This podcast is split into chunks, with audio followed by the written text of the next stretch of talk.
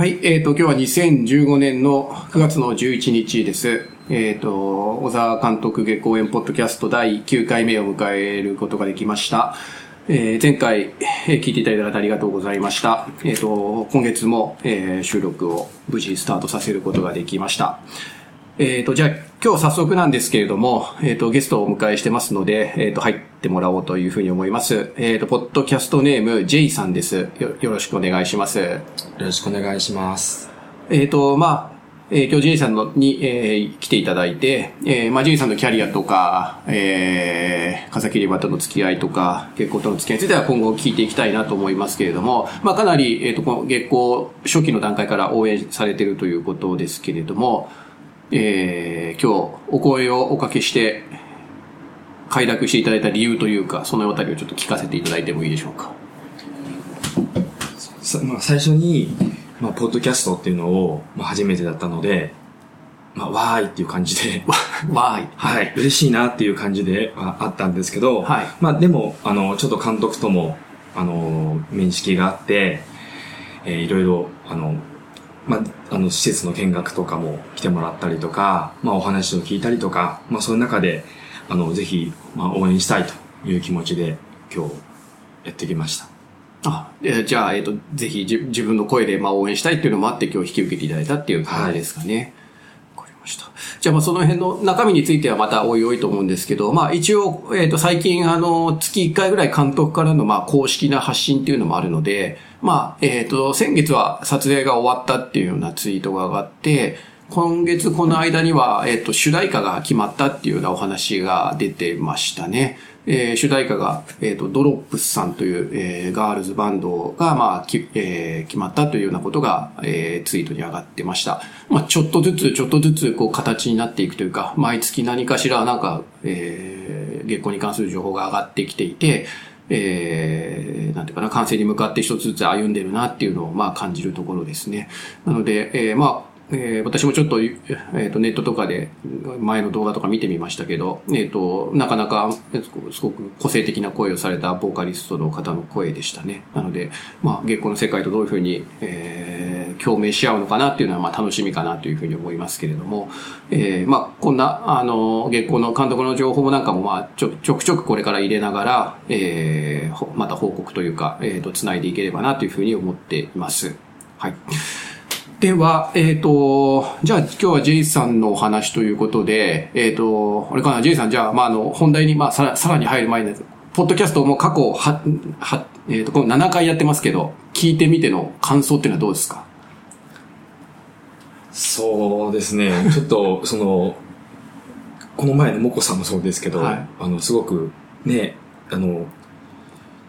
うん、いろいろんな方というか、うん、杉山さんにしても、うん、あの、パパさんにしても、うん、結構すごい方が喋ってるのに、あの、私なんかでいいのかなっていう思いがまだあったり、はい、あでもすごく、あの、うん、映画だけにとらわれず、うん、うん、やっぱ児童福祉に関わることとか、虐待に関わることとかに話が広がってて、まあ、すごい面白いなっていうのと、うん、やっぱあと、あの、多職種っていうのが、またすごく、うん、あ聞いてて面白いなっていうふうに思いました。なるほど。じゃあ、まあ、あの、興味深く、まあ、通勤とかのお供にしていただいているっていうような感じですかね。はい。うん。わかりました。じゃあ、まあね、あの、今日はまあ、あの、J さんの話を聞きながら、あの、まあ、また面白いと思ってくれる人がね、一人でも増えたらいいかな、なんていうふうに思っています。じゃあ早速ですが、まあ前、前置きはちょっと長かったかもしれませんけれど、まあ毎回あのゲストの方にあの聞いてますけれど、まあ監督の前作、風切り場のまあ感想というか、まあえー、J さんは、まあ、あの、いろんな職場でも、まあ、拡散していただいたりしたっていうふうな話を聞いてますけれど、風切り場の、まあ、感想とか、まあ、風切り場を巡るエピソードなんか、なんかちょっとお聞かせいただければなと思いますが。はい。と、私は、えっと、そうですね、平成10年から、まあ、教護員と言われるところで、まあ、働いて、今は自立支援施設っていう名前になってるんですけども、まあ、そこで、あの、女子を、女の子のちょっと処遇を、まあ、結構長くしている経験があって、うん、まあそういう視点から、あの、風切り場をちょっと見てて、一番最初の印象が、うん、すごくこの映画の題名の風切り場っていうのがすごく、あの、なん、うん、なんか女の子の、その、こう、さまよい続けていくっていうか、虐待を受けていって、その後、どうしてもこう、戻ったり、出て行ったり、戻ったり出て行ったりっていうか、なんかその、もがきながらっていうなんか姿っていうのと、うんうん。すごくこう、なんかマッチするっていうか、うん。がありましたし、まあ、風切り場のホームページとかで、まあ、いろんな方のこう、コメントみたいな、うんうん。なんかあれの中でも本当にこう、少女はさまよい続けて、なんとかみたいなうんうん。のを見て、あ、すごく、あまずすごいそこにまず興味を持ったうん。んで、で、一番まあ見てみて、すごく、うん、なんか一番最初の印象は本当にもう、あの、水っていうのがすごく、水、うん、僕にとって水がすごくキーワードで、うん監督の映画っていうのは、なんかこう、ウェット感がすごい、うん。うん、映画自体に特にそういう、ななんかあるわけじゃないけど、うん。でも、うん。なんかこう、しっとりしてたりとか、うん。なんかそういう、まあ監督にもそれは話したんですけど、それがすごく醸し出す雰囲気っていうか、うん。うんそういうものがすごくこう、あるなって、質感、なんていうか濡れてる感じがあるっていうか、うん。こう、ウェッティな感じなんですかね。ね。結構その映画のその場面場面で、うん。なんか道路が濡れてるところとか、うん、なんかそのく空気感がそのなんかカラカラしてるわけじゃなくて、うん。そういうふうなんかぬ濡れてる感みたいなものがすごく僕は感じるんですよね。そこになんか監督の世界を見るというか、こう、世界観みたいなのを、うん、僕はその、うん、そういうなんかそのか感じっていうものが、なんかこう、世界観を作っていったりとか、うんうんなんかやっぱそのき気持ちだったりとか、うんなんかそれがな涙だったりとか、うん悲しさだったりとか、不安だったりとかっていうものとなんか、相乗効果があるのかなっていうような。面白いですね。はうんそれはなんだ、水というか、濡れてる感じ、い。うん、ですかね。湿ってる感じっていうか。湿ってる感じ。うんまあ、あんまり多分風切り場で、は晴れてる感はないですよね。確かにね。まあ、そう言われると夕方の自転車で漕ぐシーンなんかも、まあ、すごくし濡れてるというか湿度高そうだなっていう感じは確かに、まあ、あるかもしれない。うん。なるほど。監督にそれを伝えたことがあるんですか？あります。そしたら監督の。そうですね。言ってましたけど。じゃあそんなに監督としては、そんな自覚的にあ、でも、そういう、そういう見方もあるんですか？っていう感じが。あでも多分、あの、うんいや、意識されてるのかなともうんうん。思いますけどね。うんでも結構、そういう、いや、夜の、夜のね、場面とかも、ううん。ん、なんかそういう、アスファルトうん。がすごい濡れてるところを通ってるとか、なんかそのね、その最後の場面のその土の場面とかも、うん。多分あれ河原かな？うんうん。うんとかで、意外とそういう場面とか、水たまりとか、うんうん。なんかそういうものが僕にはすごく多かったような気がするっていうか、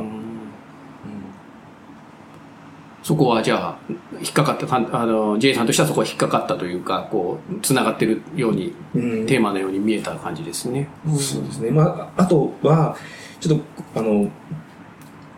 うん、なんか、風切り場の、うんこう、最後にね、うんあの、主主人公の子がもう一回お家の中に行くっていうところに、はい。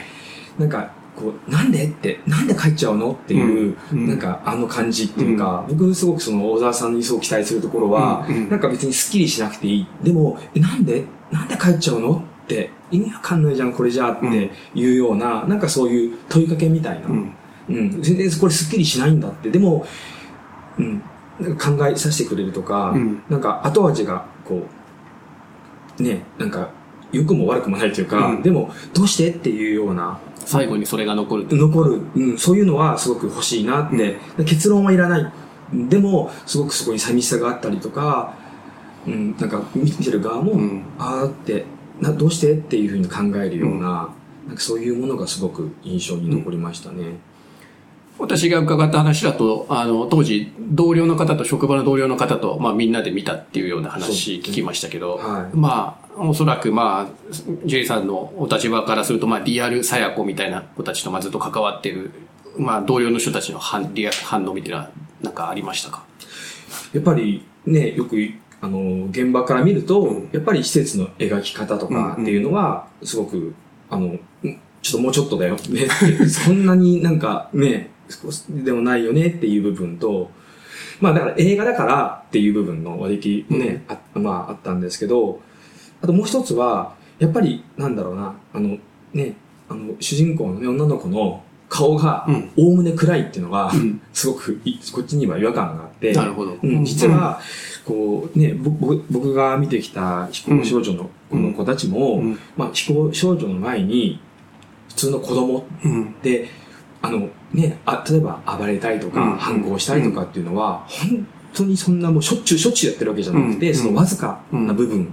であって、普段は本当に目をキラキラさせて、歌ったり踊ったり、なんかそういう子供なんですね。そ、そこって、もうちょっとなんかあの、そういう場面？もあったらね、いいねって。なんかどうしてもこう、やられっぱなし、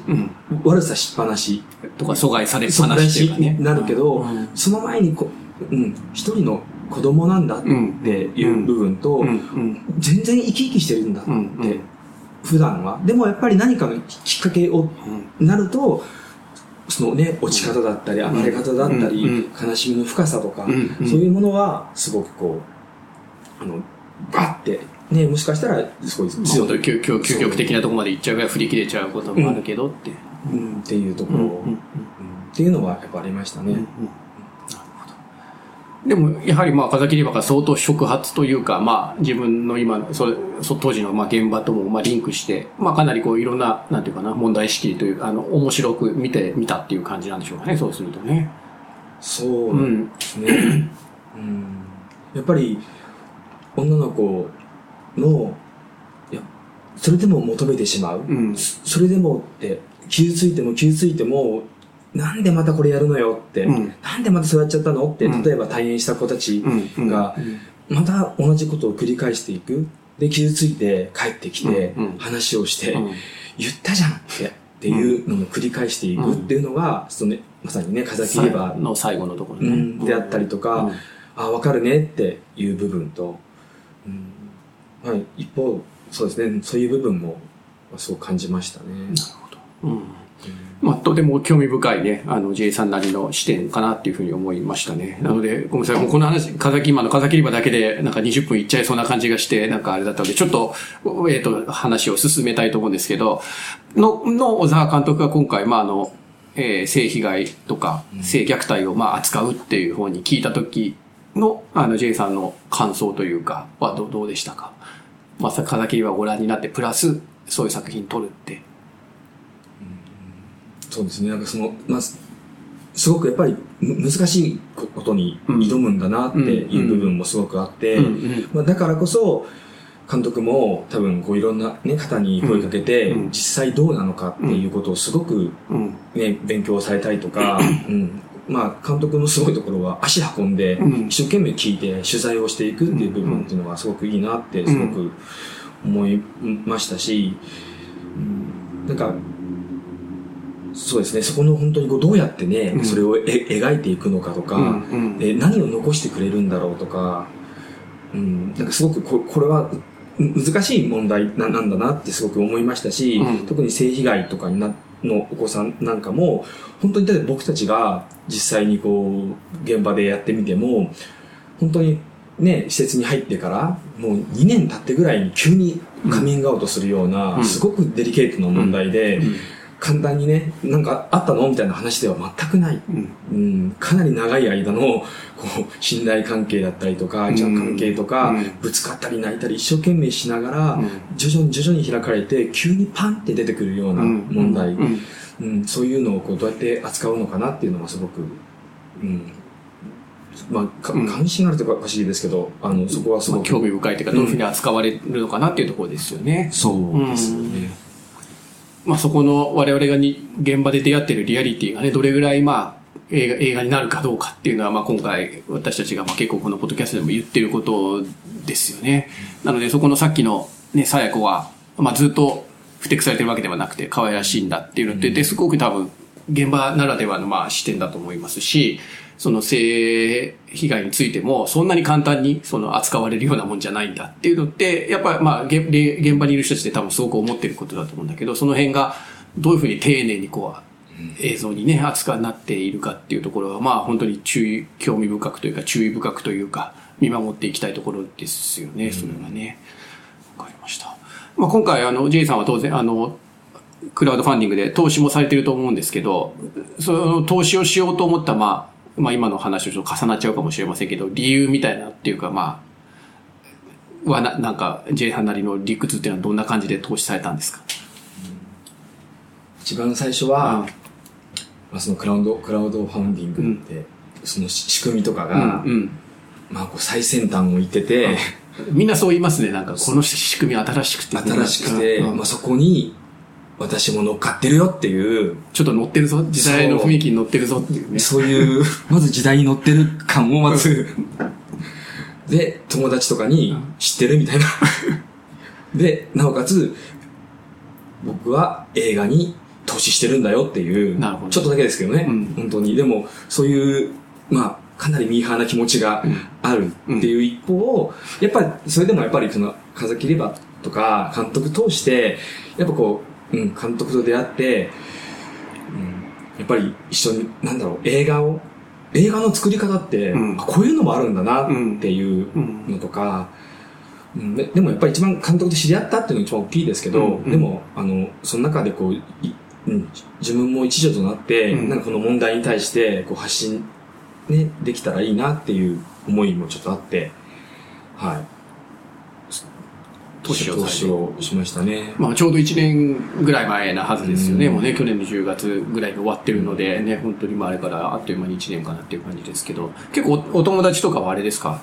そう、そう、投資しました？しあんましてない？5人ぐらいしました、ね。お、すごい。すごくない？すごい。ね。5人もしたいんですか？うんでも、あの、僕は、うんその、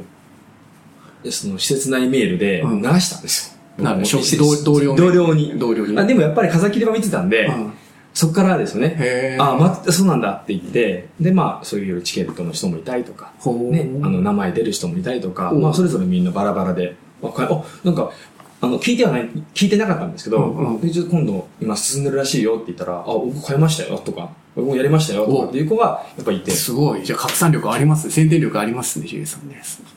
うんまあ、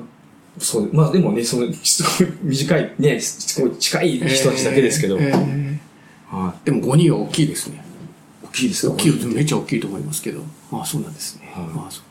そっか。まあこのね、あの、ポッドキャストに出ていただいている方、まあ基本的にはまあ、あの、投資をしていただいている方をまあ中心にまあお声かけしてるんでね。次、あの、今結構ネット上でも次誰かゲスト出てくれないかっていうのを結構みんな求めてはいるんですけど、なかなか反応もないので、いあ、じゃあ、元同僚の方いそうですね、そしたらね。喋ってくれないかな。で出てくれたらいいかもしれないですね。はいそうですね。うん。わかりました。じゃあ、まあ、J さんの、えー、なんていうかな、まあ、あの、お思いというか、まあ、監督とちょっと縁があったっていうところは、まあ、ちょっとユニークなところかなと思いますけど、まあ、一歩目もうちょっと、ああ、でも、意外といい時間ですね、そうするとね。なので、えっ、と、じゃあ、にい一歩目ちょうど今時間が来てしまいましたので、一回ここで閉じて、二本目はちょっと、えっ、と、J さんのお立場の話に少し突っ込んでいきながら、えっ、と、話深めていきたいというふうに思います。じゃあ、えー、今日は J さん、じゃあ一本目どうもありがとうございましたありがと。うございます。